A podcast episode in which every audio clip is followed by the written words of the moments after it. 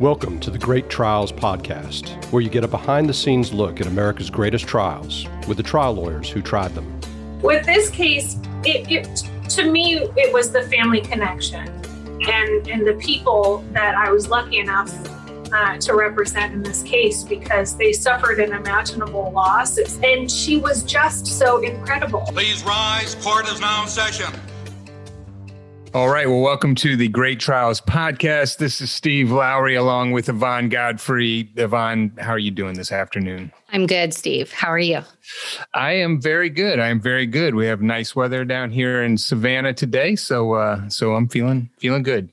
Yeah, yeah. It was really nice this weekend. I didn't really do anything with it. I basically did what I do every day, which is, you know, kind of becoming I'm slowly becoming one with my couch during this this uh to the grindstone constantly just uh, working on your cases, your clients. That, well, that, I'm doing that too on the couch. Right. Gotcha. Not mutually ex- exclusive, Steve.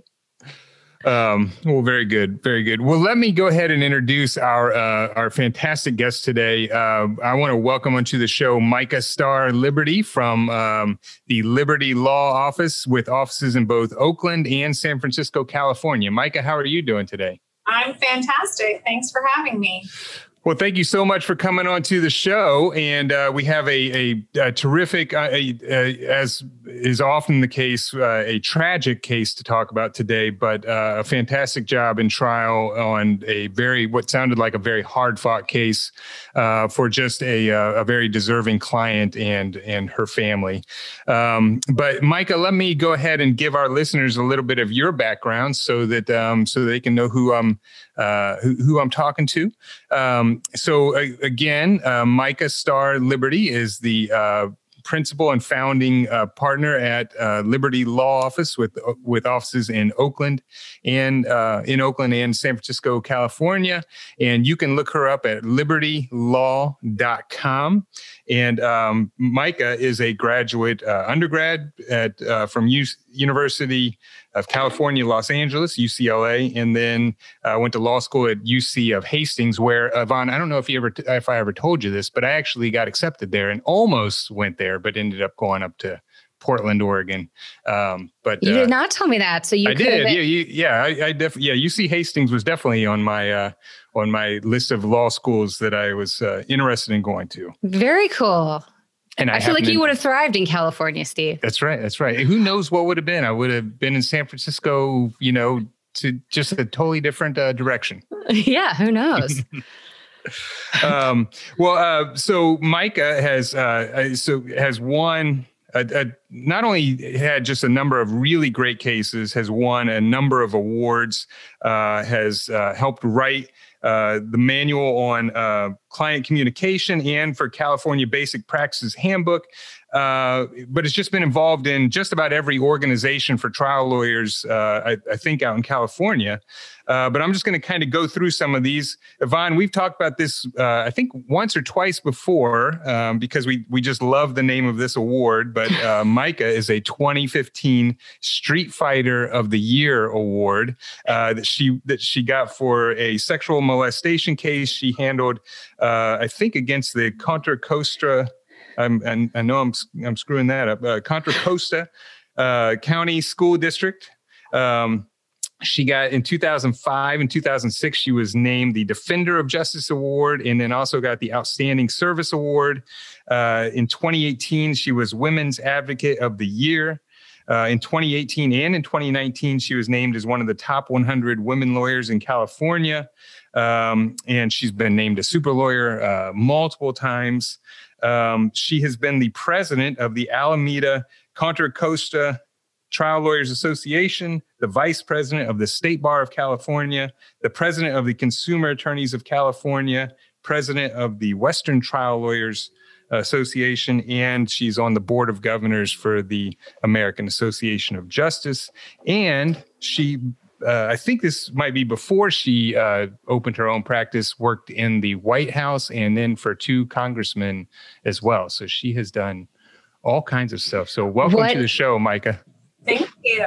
What better guest to have for? Uh, we're recording on International Women's Day, so what what better guest to have than Micha? Just really out there crushing it. So we're, we're I'm, I'm especially excited to have Micha today. it's an honor. Well, we're we're so glad to have you uh, have you on the show, and uh, and as I said right at the beginning, we have just a, uh, mean a, a, truly tragic case uh, for just a, a, wonderful young woman uh, and her family. Uh, but the name of the case is Le Moullac versus and uh, Jewitt versus Daylight Foods Incorporated. Uh, it was tried in 2015 in San Francisco County, uh, and it resulted in a total verdict for the wrongful death of, of Amelie Le Moullac uh, of $4 million. And um, I'm just going to give a quick rundown of the facts, and uh, and Micha, where I have messed it up, please uh, please let me know. But um, uh, Amelie was riding her bike to work at 7 a.m., approximately 7 a.m. on August 14, 2013. She was riding on a road called Folsom Street. Uh, and she was in the bike lane and she was wearing her helmet and she was following all the rules that you're supposed to follow if you're going to ride your bicycle uh, in uh, San Francisco. She was uh, getting ready to cross Sixth Street. Um, and and was riding along when a truck, a delivery truck, uh, driven by a, um, uh, a, a fellow named uh, Gilberto Alcantar, uh, made a right hand turn. It is questionable. I, I, it seemed seemed like it might have been uh, disputed whether or not he had his right turn signal on. But uh, in any event, she was basically right beside him at the time he initiated the turn, so she wouldn't have seen the turn signal anyways. Um, and he crossed the uh, the bicycle lane, which was a violation of uh, California law. You're supposed to merge into the bicycle lane before making a right hand turn, and uh, ran over um, uh, ran over Amelie and um, ultimately. Uh, caused her death and um, in just a horrific manner. Um, and this case brings up a lot of really interesting um, uh, aspects to it. One is is, and we'll talk about this as we go along. But when the police came to investigate the case, they initially blamed the uh, collision or the fault for the collision on Amelie, uh, and basically said it sounded like they said that she kind of just ran into the back of the truck as it was turning instead of moving to the left and going around it. Um, and then um, basically the San Francisco Bicycle Coalition. Uh, there had been a, I think this was the third death that year in that area. And the San Francisco Bicycle Coalition uh, had, you know, was sort of doing some outreach because you know they, this had been happening, and so they decided to search the surrounding area to see if there was surveillance video. The uh, coalition was able to find what the police were not, and that was surveillance video that actually showed uh, the collision and um, and ultimately uh, showed that the uh, collision was not Amelie's fault. It was uh, the driver of the uh, Daylight Foods Inc. truck, uh, his fault. Although, as I understand it, the um, the district attorney never did. There was no ticket given uh, for the truck driver, no sort of criminal prosecution, and that was sort of a, a recurring theme of um, of bicycle accidents that have been happening in the San Francisco area. Uh, and so we can talk about that a little bit more. But um, but uh, as I said, uh, Micha uh, tried this case with her team and uh, and prevailed at trial and got a four million dollar verdict on behalf of um, Amelie's parents, uh, Denny and um, is it Jessica Jessie, uh, Denny and Jessie. I think it's Denny Le Moullac and Jessie Jewitt um, versus Daylight Foods. So um, anyways, I, after murdering some names in there, I'm sorry about doing that. Uh, the the um, I, I, mean, just fantastic work and and really what just a tragic uh, tragic case, uh, Micha. Yeah, you know, this case is meaningful to me for a lot of reasons. And as I was thinking about what case I wanted to talk to you all about, it certainly wasn't the most recent. It wasn't the biggest. Um, but honestly, this is a case that meant so much to me personally and professionally it's the one that I selected. So, um, and it's just one of these things where it's like all these synchronicities coming together to lead to this trial. I represented Miss Jewitt um, uh, before this case, and a lot of my practice is geared towards sexual assault and sexual abuse um, cases. And Miss Jewitt had one of those experiences. I got to know her family. Not Amelie; she was she was young at the time, but I got to know her big sister. I got to know the dynamic between Jessie and Denis, her ex husband. Um, and for one, you know, I have no idea why I never watch morning news, but the morning that Amelie was killed, I had the local news on and I heard them start to report. And because it was the third bicycle death that year, I stopped what I was doing and watch the whole uh, segment, a couple of minutes. Um, and later that day, I got a call from Jessie. Wow. Wow. I mean, it's it, it's just so tragic. And I, and I, should have said that Amelie was 24 years old on the way to uh, work that day. Uh, wasn't running late, nothing like that. Even though the defense tried to claim that uh, at trial. But I, you know, I guess the place I wanted to start, Micha, on this case is just I, sort of the problems early on in just even investigating the case that um, as we said the police uh, did not they they in fact faulted Amelie for the uh, collision did not fault the truck driver had not found any surveillance video.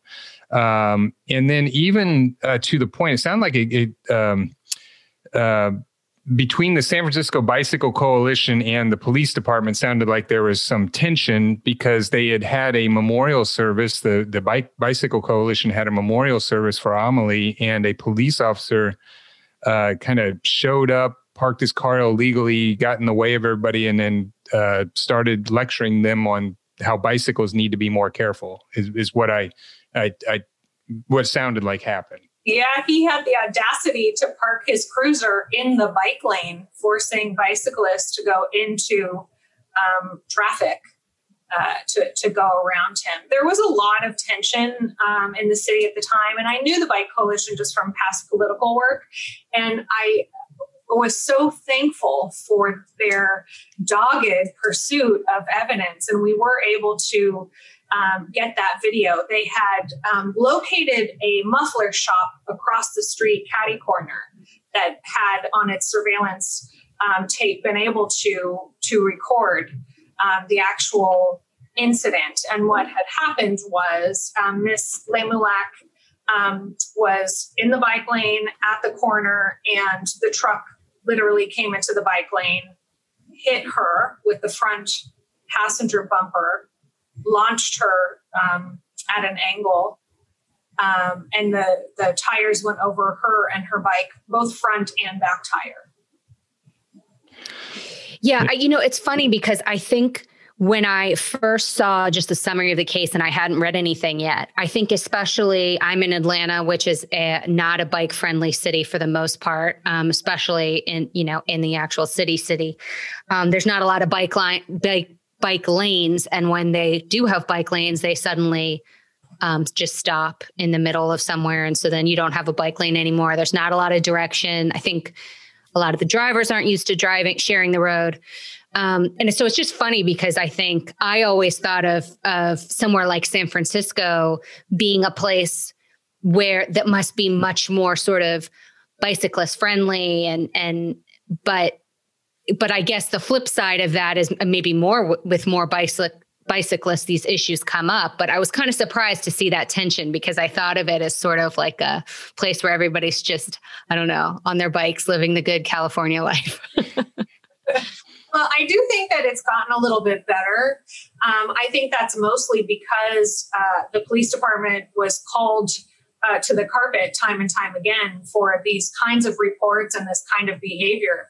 Um, that officer who who got in the middle, literally, of the memorial was disciplined, and um, you know we we uncovered throughout our investigation officers not doing what they were supposed to do, not following the, the timelines within which they're supposed to respond, not documenting. I mean, it was really really hostile and I I went personally to the muffler shop um, the day after so I could record on a cell phone an extra copy of that video because once the police had learned through the press that the Bike Coalition was able to find the um, the tape, they had gone to the the muffler shop and demanded that it be taken down, that they get a copy, and they be the only ones who who have a copy.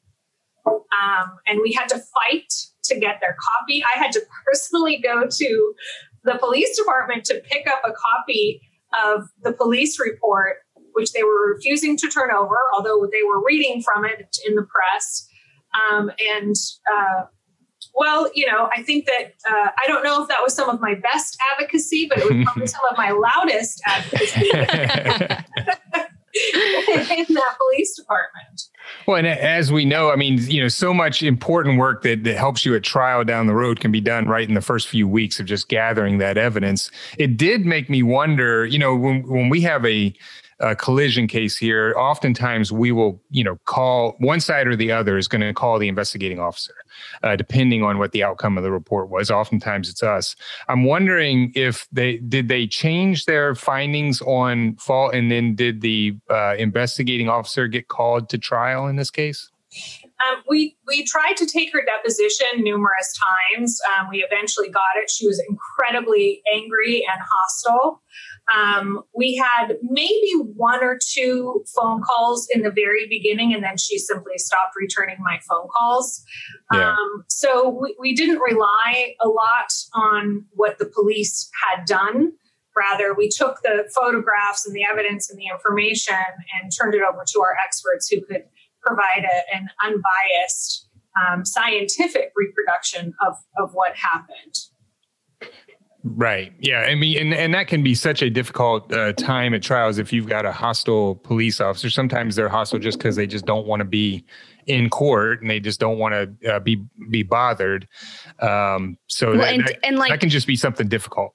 Go ahead. Well, depending on when you're retained, I mean, you don't have, um, you know, luckily you, you know, her family did the right thing and called you quickly. That you know knew they needed representation, and so you could get in there and start advocating for them right away, because you're so dependent on the scene information. And and you know, we've talked in other episodes on this show what you do when you've got, you know, a police report that just doesn't really give you anything either way. Is not is not well done or is not thorough or whatever. And and there's certainly there are ways to deal with it but especially when you're talking about a reconstruction that might be needed just a dispute about what happened it's you're so at the mercy of those initial sort of first responders the people that get to that scene. And so when they uh, you know aren't cooperative. It can be so disheartening. Like I, I remember when I first started practicing, that was kind of surprising to me to have um, police officers who like clearly didn't want to be in their depositions or didn't want to talk to you before their depositions. Cause I just sort of thought like, aren't we, you know, all I'm asking you to do is, is, is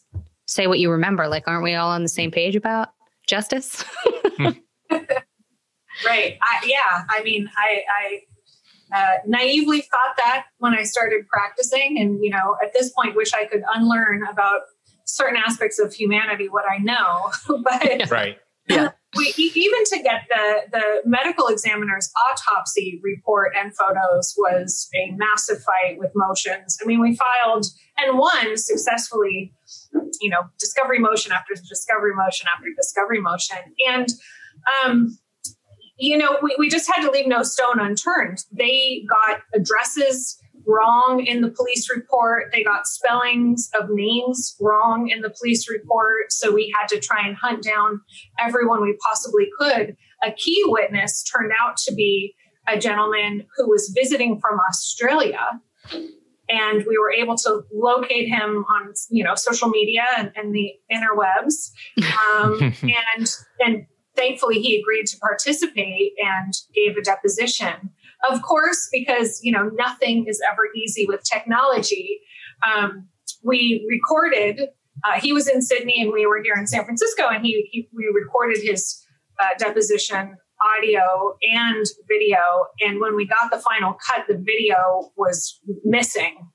So oh, we no. you know spent all this time thinking okay well this is one of the the pieces of testimony we can just play by video. So we had to get creative, um, and, and we just played his audio with you know the the words up. But um, it, it, even in 2015, we were kind of behind the times on trying to present the tech aspect of that. But he was key because he was across the street and could see the corner and watched um, and was able to tell us where the actual impact was.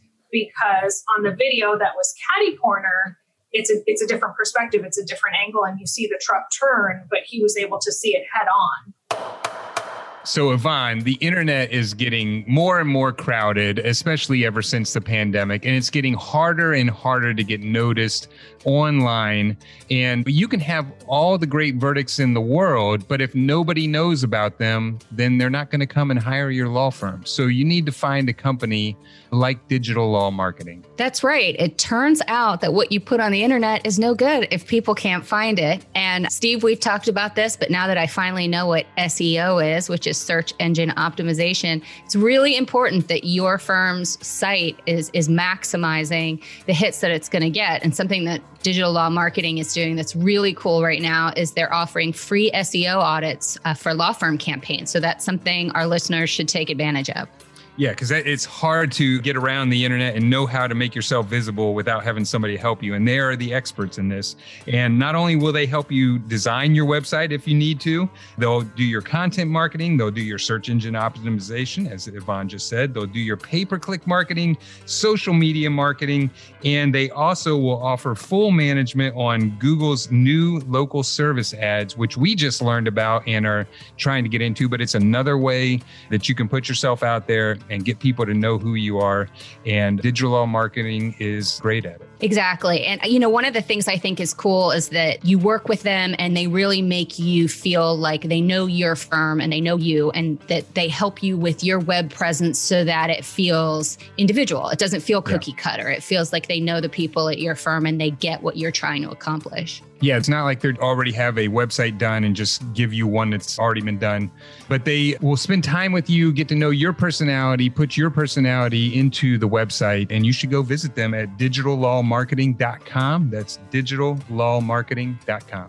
Tell them, tell them we sent you talk about some of the difficulties in a case like this and we uh, i think this is our third bicycle uh, case that we've had on so we've talked about it before but um, when when you're picking the jury and when you're trying to decide who's going to be on it, you know some of the uh, biases that you're coming up against about bicyclists not always following the law. I mean, I think everybody's probably experienced where you know they stop at a stoplight and you they see a bicyclist who uh, doesn't stop and and just decides to keep going. So sometimes, by and I'm, I'm certainly not saying Amelie, uh, but sometimes bicyclists have a reputation for not following all the traffic laws. Uh, and I know that was part of the defense in this case is they were trying to claim that she hadn't followed the law. So talk about you know some of the biases you come up against and then how you address those when you're uh, when you're putting the case together. Yeah, I mean that's that's exactly right. And jury selection, I think we started trial officially, not you know all the pre-trial stuff, um, the the week of Thanksgiving, maybe even the week before Thanksgiving. And I don't think that we took the first witness until towards the middle to end of December. Oh so wow! It took a very long time. Um, we had to go through a ton of hardships because of the length of the trial and having it over the holiday um, season. And there were also, it was one of those winters that was like a storm of the century winter here in San Francisco. We lost power. The courthouse was closed. We would be, you know, in the middle of trying to select jury uh, members, and all the lights would go out, and we'd have to evacuate. I mean, it, was, it was, we would get stuck in in parking garages and not be able to get out because the gate had been, you know, closed had locked us in. Oh my um, goodness! So the, the process um, took a while, but even you know aside from all the logistical things that was our the absolute biggest hurdle was preconceived notions about bicyclists um, you know and, and this case got a lot of publicity in the bay area and so trying to weed out people who had preconceived notions um, one way or another was a challenge for example one of the um, jury members that we left on and we kind of debating it was a district attorney um, who was a bicyclist commuter. And so she was kind of right there in the middle of she could go one way or she could go another way. Um, but, you know, it, was hard to find people who had enough understanding of, of the rules and what bicyclists are supposed to do and what the experience is really like versus all the folks who have those preconceived notions. Because also in San Francisco, and I don't know if folks are still doing it, there used to be a bike ride, and I can't remember what it's called now. It'll probably come to me at three in the morning when I remember all this stuff. I forget. Right. Um, oh, critical mass is what it was called. And, and bicyclists would just ride through the streets of San Francisco, but, you know, 50, 75, 100 bicyclists. And um, you know, I always thought it was a great kind of protest. Uh, but there were a lot of drivers in the city and county of San Francisco who saw that as disruptive and dangerous. Um, and so, you know, there really was a, a, a, culture clash happening at the time. So we just did our best to, to weed folks out and, and to get them to talk about what their perspective was. And so it wasn't really any brilliant strategy other than just get them talking. Right. Um, because there was there was such a political debate, it was easy um, to really find out what they were thinking.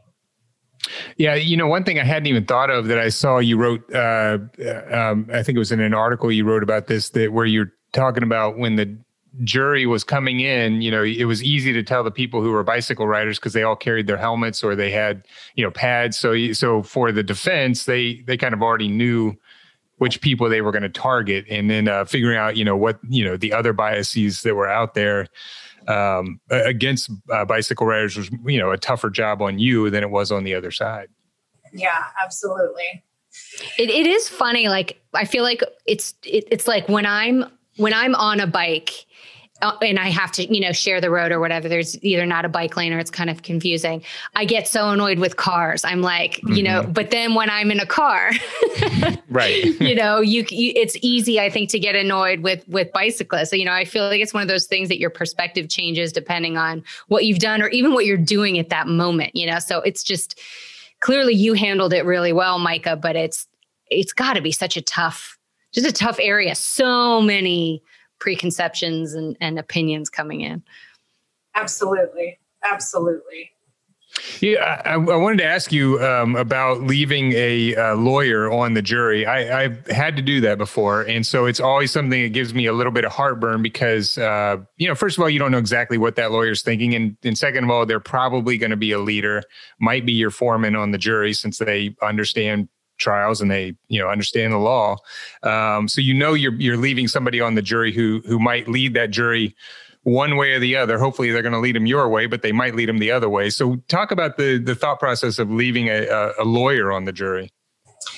Well because you know we knew there were going to be some technical aspects and there were unique jury instructions that we were already working on we we thought that this da would be helpful um, in that regard and really be able to explain to the lay bike riders what the rules really were versus what um, people do in the normal course of riding a bike. And the same thing with with the the drivers, people who don't have any experience, who've never you know ridden a bike um, in, a high traffic area.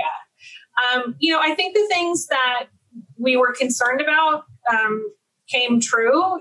You know, she was um, good with respect to liability and, and very light on damages. And, you know, that's one of the things when you have a district attorney who does serious crime cases, you know, they've seen this uh, type of damage before. Mm-hmm. And, um, you know, it's just a whole different way of thinking about it to say, you know, we're not here to put the driver in jail or the corporation. It's, you know, this is all we can do for these parents is try and compensate them for the loss of the comfort of and the relationship with Amelie. So, you know, it, it kind of played out how how we thought it would.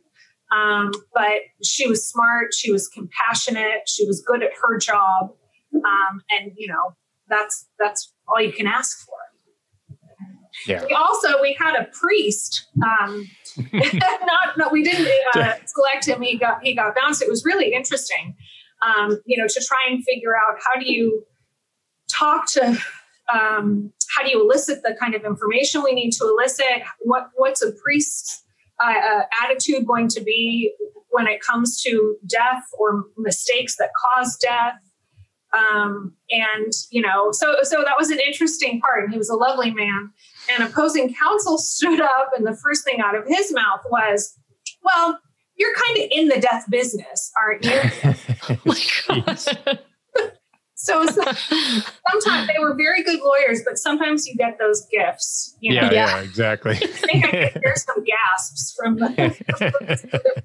yeah. The death well, business in general, no matter who you're talking to, I don't know if that's a phrase you want to lead with in yeah, a wrongful exactly. death case, but uh, wow.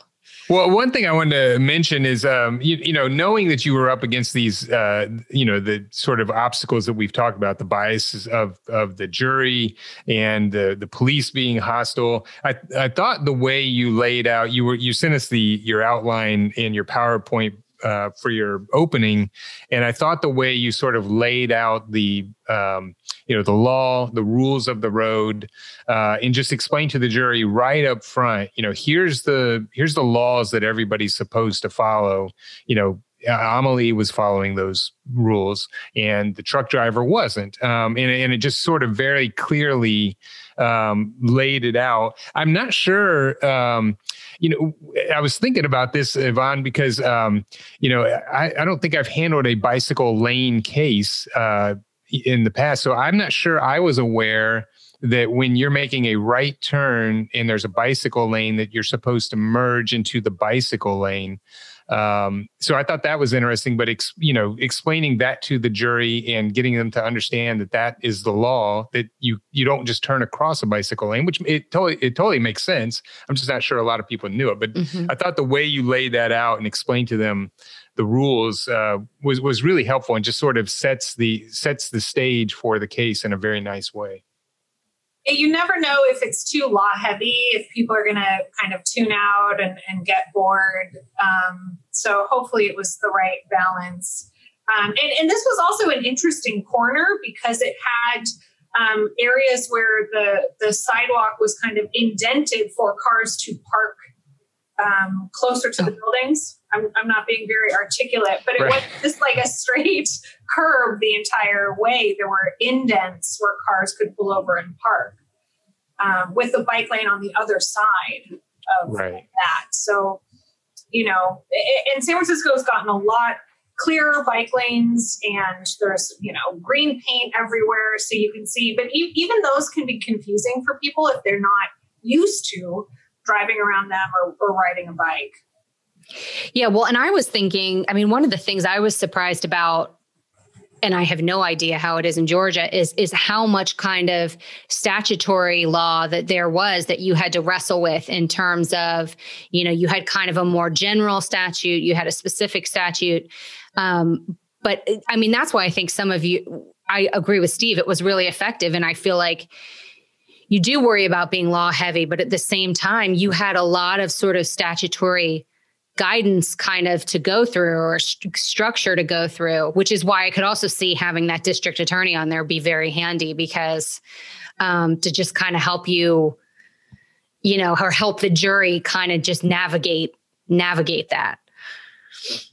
Um, because she was a bike rider herself, um, right. You know, that that was really helpful. But you know, that was all the the team. I um, have a small firm. I've always had a small firm, and when we were about oh, I don't know, 90, 80 days before trial, I reached out to a mentor of mine, a friend of mine, Bill Bean, and said, you know, I, I you should we should try this case together.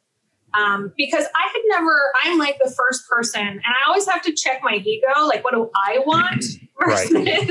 and how awesome do I think I am versus what's best for the client and what's the best trial experience for everyone because yeah.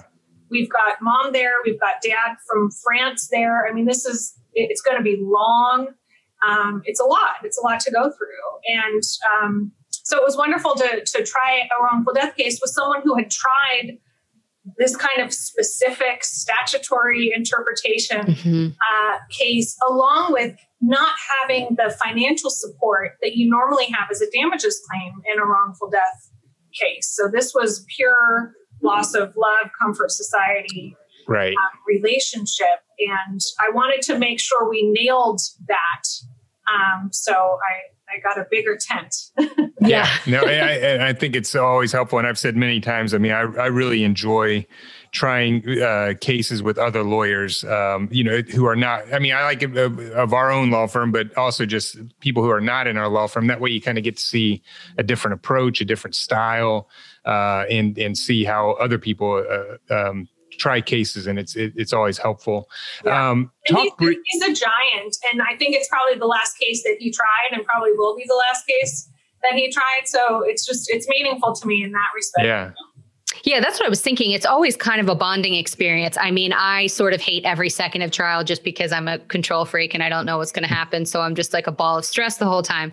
But, you know, in retrospect, I always look back at it hopefully usually fondly about um, and it's just such a bonding experience. So so that's the other thing that when you when you try a case by yourself um, I, I can't really imagine doing that but also you miss out on that that sort of yeah. bonding time. Exactly. Um, I, I, did want to talk briefly about this um, this statutory interpretation issue that you guys had, where um, I guess basically it was uh, seen as there being a conflict between two statutes, and so you had to get the court to weigh in on which one was going to be read to the jury. And I think I'll, I'll, try and explain them, and if I get it wrong, just tell me. But essentially, the defense was claiming that there was a statute on the books that um, you stay in your bike lane uh, as as close to the curb um, while you can, except when there's something in front of you and then you're supposed to pass on the left you're not supposed to pass on the right. And that was essentially uh, their statutory interpretation and your statutory interpretation was that no you stay in the bike lane um, and it, it, essentially when you're in the bike lane you have the right of way and that they're supposed to merge into your bike lane which he hadn't done. Um, uh, did i get the the conflict there correct Yes. And, okay. and the reason why we had the court weigh in is because the facts didn't support their uh, argument for that statute being the one that governs. So, what they had said, the testimony was, and I took the driver's deposition, it was like, you know, all the hours on the record, mm-hmm. well into the night.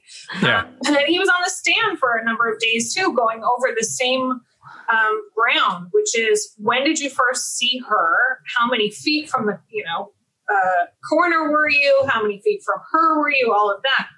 What their version was, was that he was coming along.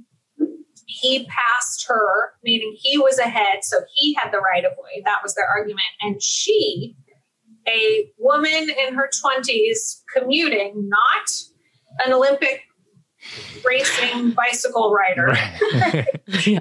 that she was going so quickly that she kind of shot through on the bike lane side and that they met. And so it was her fault for riding at a clip. And i can't remember exactly what their accident reconstructionist said you know the rate she had to be pedaling and riding but it was not anywhere near uh, reality. Right Right. Well, it, eh, eh, oh, and I forgot to ask you. So, did he have his turn signal on, or was that a disputed point? Ne- like, never really got fleshed out. It, yeah, it, it, was disputed um, based on our eyewitness and his testimony, um, but it didn't really matter because the evidence showed where he made contact with her, he clipped her, right, and she wouldn't have seen um, the the you know, turn signal anyway. Yeah. Yeah. And it sounded like he had several issues with kind of what he said happened um, initially after the accident and then how his testimony kind of changed once there he found out there was video of it or um, i guess as things moved forward can you talk a little bit about that yeah, it, you know, he was very defiant, um, very adamant, aggressive at his deposition. He didn't make eye contact with me once. And like I said, we were in my conference room for a, a long, long time. Um, he had different lawyers then. I think, you know, maybe with the second, there may have been three different defense firms that were involved.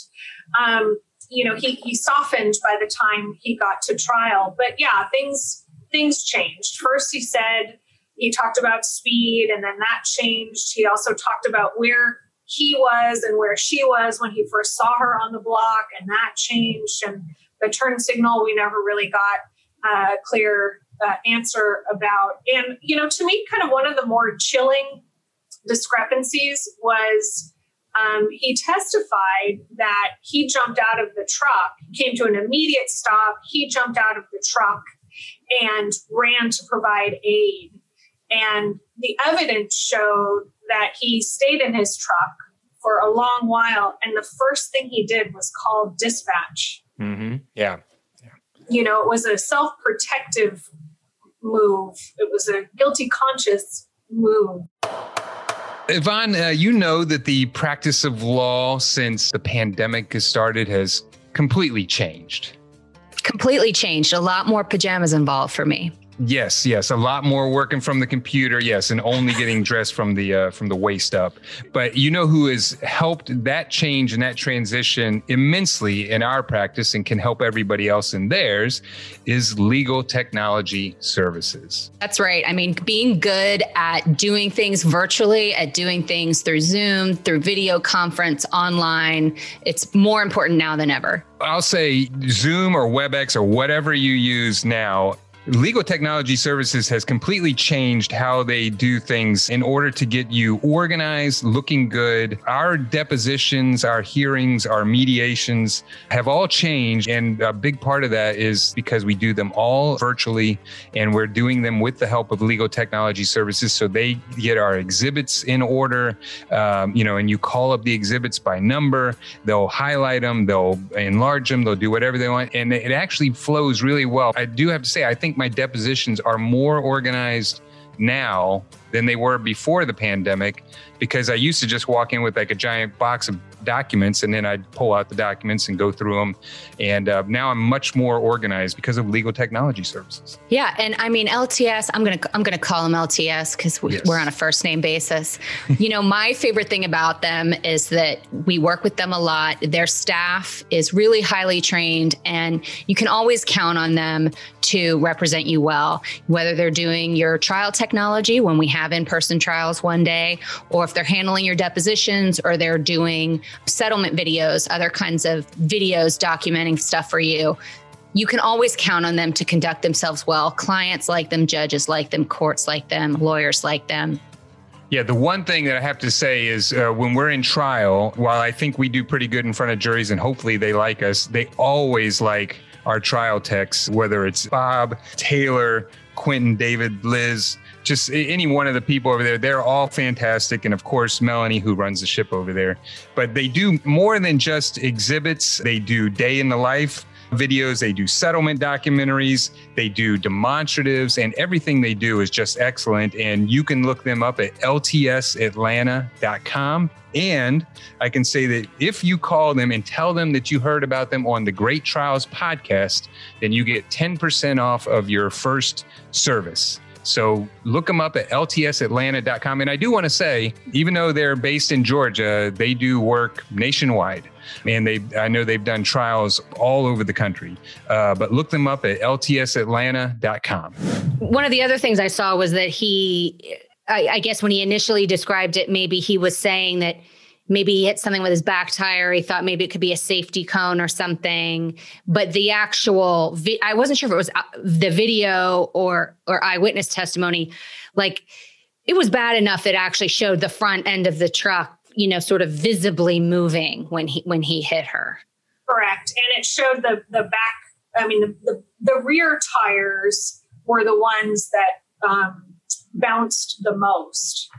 Um, and, you know, that's what he said. He thought, first he said he thought he ran over a pylon, which, you know, a five year old can bend in half. You're not going to have.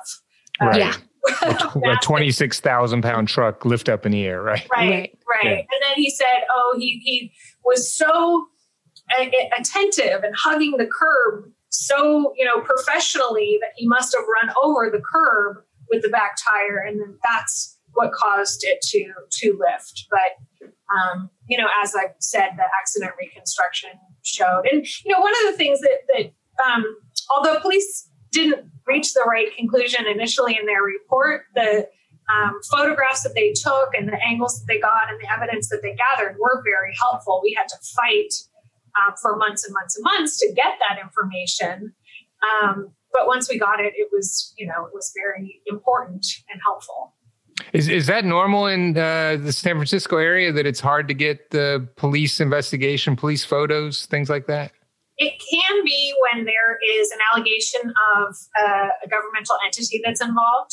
Okay. Um, so, you know, we see it a lot with um, Caltrans or the Muni buses. And actually, one of our witnesses, the first witness we put on the stand, was a Muni bus driver who came from the opposite direction um, to to the scene, and she, you know, put her flashers on, turned her bus off, and said, "I'll be right back" to the passengers uh, on her bus, and she went and rendered aid. Um, wow. Um, yeah, and held held Amelie, and probably you know with her last breaths. Yeah. Yeah. Well, and I saw in a, you know, and I know not to get too much into it, but I mean, she, it sounded like she was alive, struggling to breathe uh, after this had happened and while they were trying to give her aid. Is that, yeah. is that right? Yeah. yeah. So the tires um, hit her skull um, and ran across her torso, and it was the the torso crush, um, degloved, but that's mm. that's what caused death. Oh, and the scene photos are really um, just really chilling. I mean, you know, just with her not being there, but what's left, you know, the kind of debris and and I think her helmet, some other things. It's just it's re- even not knowing what happened and just seeing that picture, you know something mm-hmm. really horrible happened. Yeah. Yeah. Yeah, absolutely.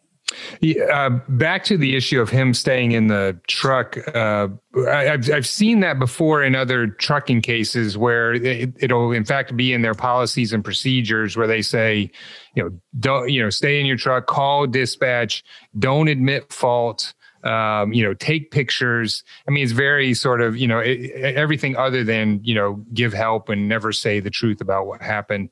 Did you, as part of your case, did any of that type of evidence come out about uh, where they were being, he was being instructed on, you know, basically not to render aid or not to, not to get out and help or, or do things like that? No, he did say that he was, you know, needed to call um, dispatch, but it wasn't one of those things where, like you're describing, where there's a process and, you know, that's what they're supposed to do.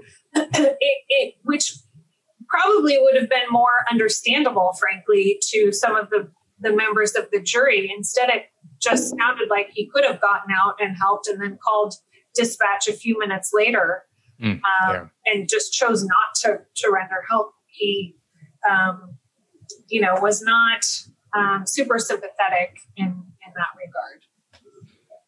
Yeah, yeah. Well, uh, I wanted to uh, have you talk a little bit about the um, the reconstruction that you did on the case because you you sent us the reconstruction and it was a 3D reconstruction of the case and it was very effective of sort of not only explaining you know where Amelie was in relation to the truck and where the truck was, but also uh, you know, what I thought was very effective was the the mirrors and showing um, that he would have been able to see her from both of his mirrors uh, when he was making the turn. Um, talk about uh, the you know the process of walking through and getting a, a 3D reconstruction like uh, the one you all used uh, done.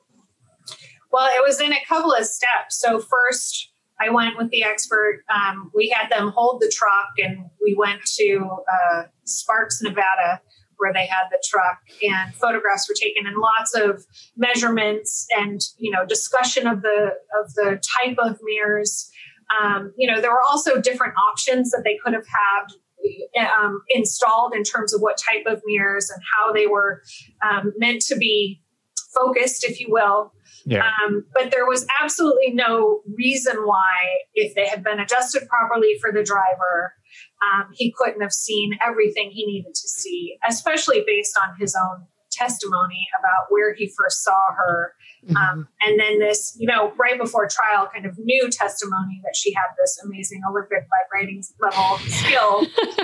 um, so, but um, what the expert did was, you know, use drones and, um, you know, take map out the entire intersection um, and, you know, yards and yards on both sides um, and, and just put it all together using the measurements from the truck and the mirrors, the evidence um, from the police department where things had landed you know, her helmet was broken into several pieces.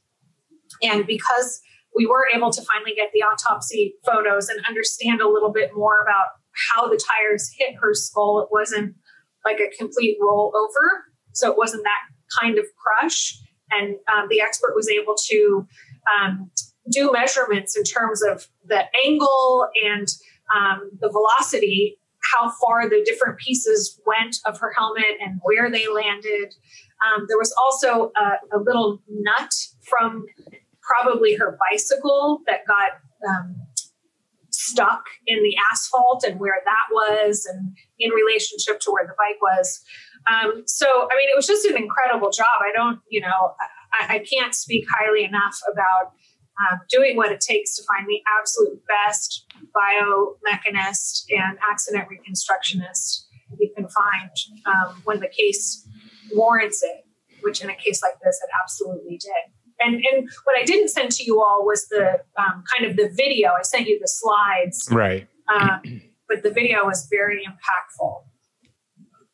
Yeah, yeah I thought I thought it was um I thought it was really interesting and a, and a, good point, especially for your reconstruction, where you know you think about kind of the the immediate things. You think about the vehicle, or you think about the bike, and you think about the person's injuries, if they've survived, or you know. Um, but you don't you don't always think about. It. I mean, it seemed like you all kind of used everything. You used sort of the scuff marks and the marks on the equipment. You kind of um, which I think people think a little bit less about the clothing somebody was wearing or what they had with them. But you really, all of that helped put y'all put it together. What happened? I thought that was really cool. One of the things that was interesting was um, they picked up on there being a severed earbud. So just you know the earbud on the cord. And at the last minute, tried to make an argument that she was wearing earbuds, which is against the vehicle code, and therefore she couldn't hear him coming. Um, and, you know, I, I, don't think that was persuasive to the jury. Um, most people, if they have something in their ear in California, will ride with just one earbud mm-hmm. in. But also, there was no evidence that he honked his horn or um, did anything uh, to try and notify her that that he was there. Right. Yeah. Um, well, um, let's talk a little bit about Amelie and her family. Uh, uh, I mean, first of all, you know, we should have said this uh, right at the beginning. I mean, just an absolutely beautiful young woman. Uh, seemed, you know, from the video you sent us, just seemed like she was full of life. Uh, liked to. Um, uh, to have adventure, like to have fun. Just was just was a, a, an all around uh, great young woman. Uh, talk about how you presented the the damages in this case, and then I, I guess as part of that, how um, the parents were as witnesses and where and did you keep the you know sometimes we talk to people about whether or not they have them in the courtroom the whole time. Did you have them there the whole time, and and um, and then how they did when they were on the stand? Well, we let uh, it be their choice um, you know, and there was full disclosure. We had com- certain conversations in front of them um, regarding strategy because we wanted them to feel uh, involved and and like this was, you know, what they wanted, how they wanted it, because you know, there's always those opportunities to try and resolve a case before trial. And we got to a point where the parents just said, I can't put a dollar amount on Amelie's life. It doesn't matter what they say. We have to have a jury tell us. We can't do it as parents. We just can't emotionally. Um, which you know is a is a lot of pressure for the trial. Yeah, yeah. right, right. Yeah. Um, so uh, we just started.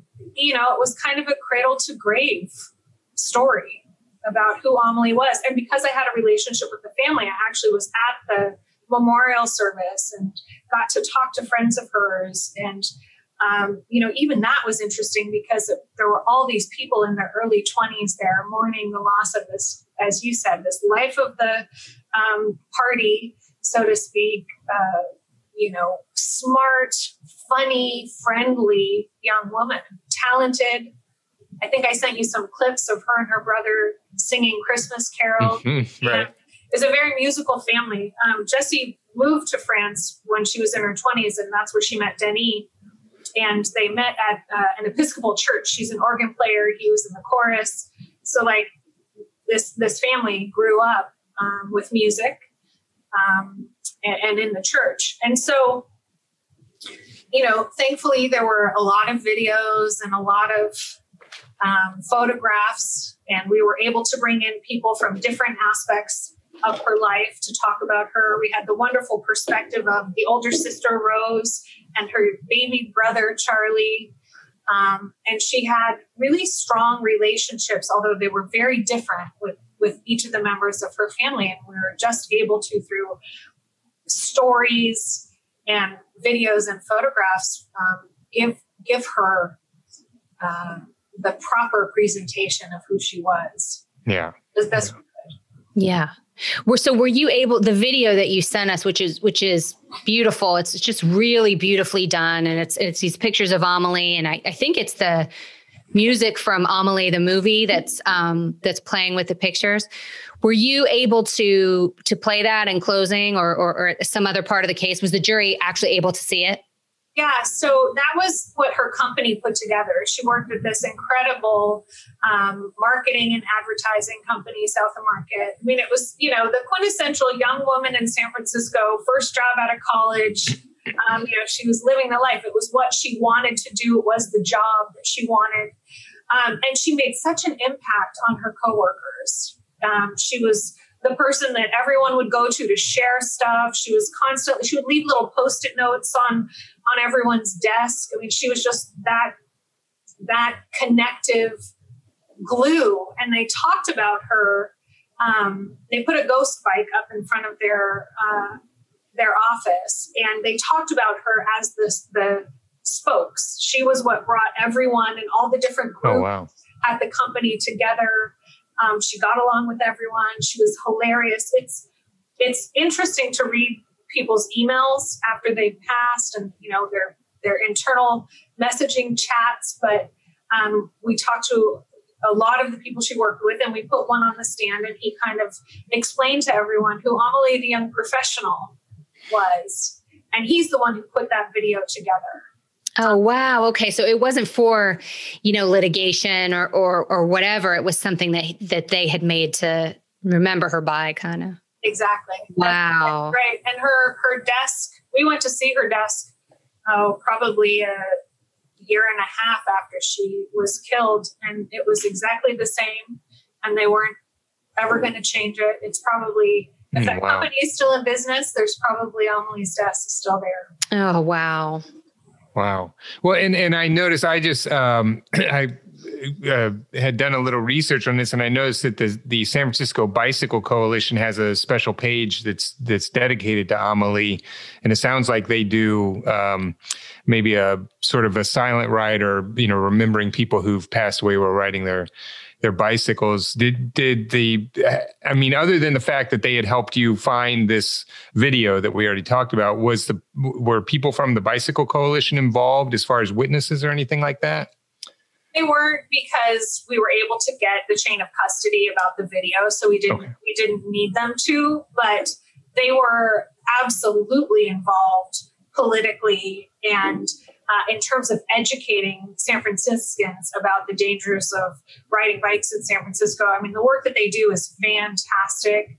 Um, tons of advocacy work. There's a bike to work day um, in San Francisco every year in May, and they raise money, they educate, um, they work with other nonprofits. You know, we have lots of one way streets going through San Francisco, and yeah. people can get going at a pretty good clip. So we've got issues with pedestrian safety and bicycle safety, and they're still there doing all of the great work that they do. Yeah, I thought it was interesting going back to this issue of tension. I, I, thought it was interesting that in the three deaths in that area, I think was it called the Soma? Uh, is that what that area is called? Yeah. Um, nobody, nobody had been given a ticket or had been prosecuted for any of those three deaths. But apparently, the year before, there had been some sort of a bicycle collision between a bicyclist and a pedestrian and they uh, they made sure to prosecute that bicyclist. So it really did feel kind of like there was this bias by the police department um, against uh, against bicyclists. Um, Absolutely. There's there's no other way to say it. Um, like I said, I think that that tension has died down a little bit, but um, it was really awful. And yeah. bicyclists were not being protected, and people were making um, huge mistakes and endangering bicyclists. And the police always sided with whoever was opposed to the bicyclist. Wow. Micha, you mentioned that um, towards the beginning that that you picked this case because it was special to you. It was important to you. It was one of these things where it felt like a, a lot of things were coming together. And can you talk uh, about, you know, how much of that was was this family? How much of that was kind of the importance of the case when we're talking about this kind of the tension this and this sort of these in, these accidents that were happening and sort of the public importance of of the case you know, I have to say, although the public importance of it was huge, um, a lot of my cases I feel like have that same aspect. And it's why I get up every day. It's why I do what I do for a living. And I feel so lucky to be able to do that. Um, I also think that as trial lawyers, you know, we have to represent our clients, but all other people, other consumers, other workers who are in those same circumstances. So mm-hmm. everything we should be doing should be making better everyone's lives. Mm-hmm. Um, so, but and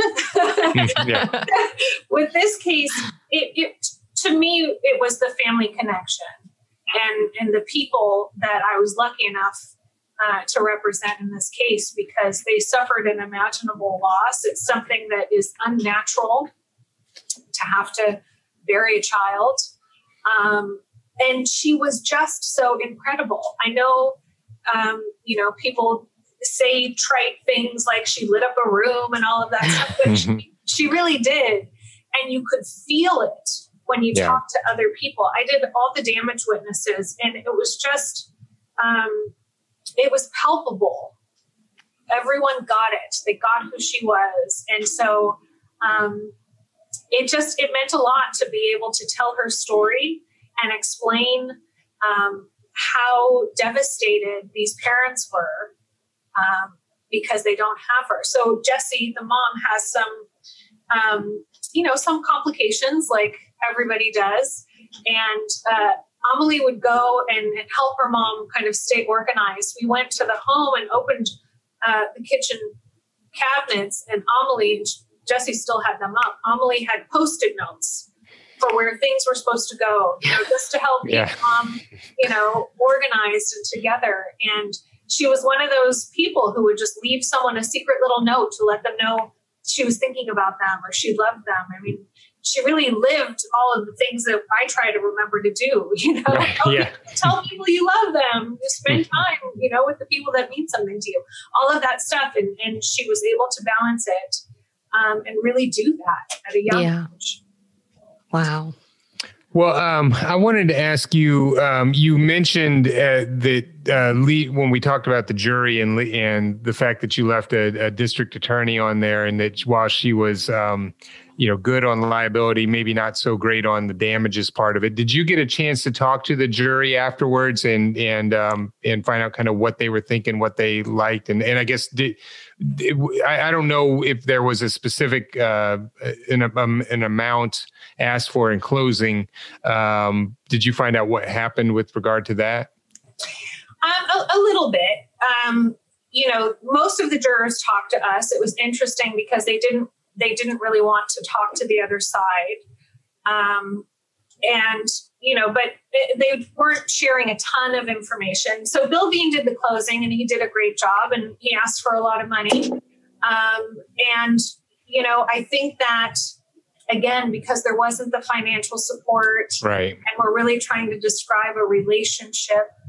Um, you know, it was just lower. It was lower than uh, we wanted uh, the lawyers. I'm saying, right, right, family, yeah. for the family. But the, you know, again, the parents went into this feeling like whatever the number is is what the number is. Yeah, someone else is going to tell us that. So you know, you all you always have those jurors who would say, well. You know, you should have spoken more, or that one should have talked less, or you know, they've got all kinds of opinions. Or I didn't like that one suit you had on. That's it. yeah, exactly. so once we got through kind of all those superficial things, um, really at, at the foundation of the comments, it was just kind of expressing empathy um, for the family and yeah. kind of acknowledging that they, they got it. They got that part. They got how hard this was. They got how great she was.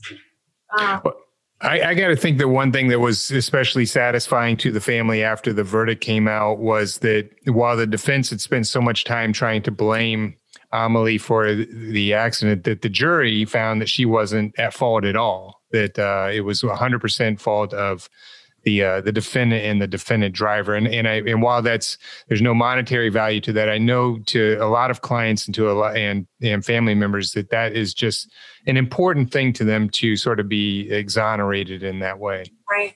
That that was it. I was holding Jessie's hand. I don't know whose hand I was holding on the other side, but I remember holding Jessie's hand.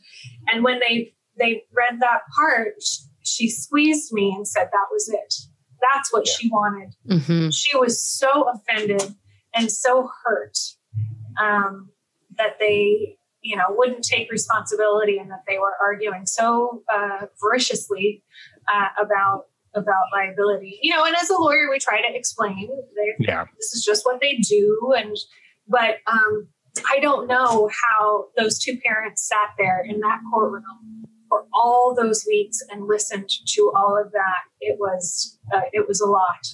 Yeah, no, it, it, takes a special kind of courage to go through that, and I, we say that to all of our clients because the last thing, I mean, lawyers like to get up and try cases, but the last place a client ever wants to be is, you know, putting their life under a mi- microscope or putting their daughter's life under a microscope, and uh, and to you know go through that uh, is just it's courageous, and um, and so I'm glad they were uh, they uh, uh, were exonerated and, and won in the way that they did. Yeah, I mean, especially because, you know, if they hadn't dug in, then who knows what would have happened, you know, in terms of just figuring out what had actually happened with the facts. I mean, I, the Bicycle Coalition was involved, so maybe it would have still come out, but you know they were they were doing the right thing for their for their family and her memory but also for the public too because it yeah. was bringing attention to the issue Absolutely. And that was one of the first corners to get um, new painted lines. Um, they actually did some of the, the new demarcations before trial, which was interesting because thankfully we had photographs. I think photographs I took on my cell phone, you know, a couple days after, but they went in very quickly, the city and county, and, and painted uh, a new bike lane demarcation at that, that corner. But they also got, after the trial, more serious um, demarcations and some cones that uh, help help people know where the bike lane starts and ends. Yeah. yeah. I mean, it's it's amazing to think that you know they could have very easily just listened to the police officers say that they thought this was their daughter's fault and just decided not to pursue it, and that would be the end of it. Um, so it's we're glad that they uh, glad that they didn't. Mm-hmm. Um, well, um, Micha, this has been just really uh, a, a, great talk, fantastic work for the family. Um, mm-hmm. I want to make sure to remind everybody that we've been talking about the uh, Le Moullac and Jewitt versus Daylight Foods Inc. Uh, case tried in 2015, 2014, and 2015 in San Francisco County, and it resulted in a $4 million verdict. Um, is there anything else that you want to make sure our listeners know about this case uh, that we haven't had a chance to talk about? No, I think because Yvonne mentioned we are recording on International Women's Day, I think the thing that I would say to other women out there trying cases is please keep doing it. Yeah. Um, don't be embarrassed or ashamed or feel like you're less than. If you need more help, bring in people who can, um, you know, guide you. It's it doesn't mean there's any fault or flaw. Um, it, it's great to have a big team. I'll tell you one last thing: the the lawyers. By the time we got to trial, the lawyers disliked me so much. Almost every question I asked would get an objection. And not just from one of them, there were three defense lawyers. They would jump up and, like the Keystone cops, like bang into each other um, because they were, you know, so excited to object to everything I had to say. Um, and you know, I, I wear that that proudly. We need more women trying cases. Absolutely, yeah. More more uh, women, more people getting out there getting justice for their clients uh, is is so important. Uh, that I, I, that reminds me, and it, you know, and we haven't mentioned it, Yvonne. Um, it, the story about the way they objected to your questions reminds me of that story uh, that you used to hear from Bobby Lee Cook, the great trial lawyer here in Georgia who just recently passed away. But the story where you know he he was doing a cross or a direct, I can't remember what, and the other side would object, and the, the lawyer would, I mean, uh, the judge would rule and rule against him, and he'd say, "Thank you, Your Honor," and with a big smile every time. And finally, during one of the breaks, the judge is like, "You know, you know, I'm ruling against you. Why are you smiling every time?" He's like, "You and I know that you're ruling against me, but the jury doesn't know. You know, understand that as long as I'm smiling and being happy about it. You know." So. Uh, yeah, that is great. That's how you know you're getting. That's how you know how you're getting to them, Micha. That's right. When, when they're exactly falling over themselves to object. I've got That's right. for it. well, yeah. The only reason you're getting to them is because you're doing such great work, and so uh, uh, you know, keep at it, please. And um, and uh, congratulations again on this case. Uh, very deserving for the family. Let me remind everybody that we have been talking with Micha Star Liberty of uh, Liberty Law Office, which is located in Oakland and San Francisco, California. And you can look up Micha at libertylaw.com. Micha, thank you so much for coming on. Thank you so much for having me. Ladies and gentlemen of the jury, have you reached a verdict? Thank you for listening to the Great Trials Podcast. You can visit us online at greattrialspodcast.com. We realize in the show that sometimes we use terminology that not everybody would be familiar with, or that uh, we haven't uh, always explained every part of the jury trial process. So we've done two special shows, one on legal terminology, and Yvonne, that's going to be hopefully not that boring. Uh, we, we, we've uh, included a number of people in that so that uh, we can make that more entertaining, and a show on the jury trial process. And we've also put uh, links to uh, those episodes on our Great Trials Podcast.com, as well as a uh, glossary of the legal terminology on the website. Yeah, so check those out. If you have a trial you would like to be featured on the Great Trials podcast, or if you're a trial lawyer and you want to be on the show, or if you're just a person who has something that you want to say to us, please email us at info at greattrialspodcast.com. Note if you have something mean to say, we don't have email. right, exactly. we only need uh, positive commentary. Yeah, we're fragile. Yeah. Um, you can also rate or review us uh, wherever you get your podcasts Apple Podcasts, Stitcher, Spotify, Google Play, or wherever. Again, if you have something mean to say, um, our podcast is not available for review. We we also want to thank uh, the people behind the scenes. Uh, one is Taras Misher, who is our uh, uh podcast extraordinaire. Uh, he is from Podcast on the Go, and Allison Hirsch uh, from Capricorn Communications. She is a magician when it comes to putting these shows together and getting them scheduled. And this has been the Great Trials Podcast, and we appreciate your time and hope you'll listen again. Thank you for listening.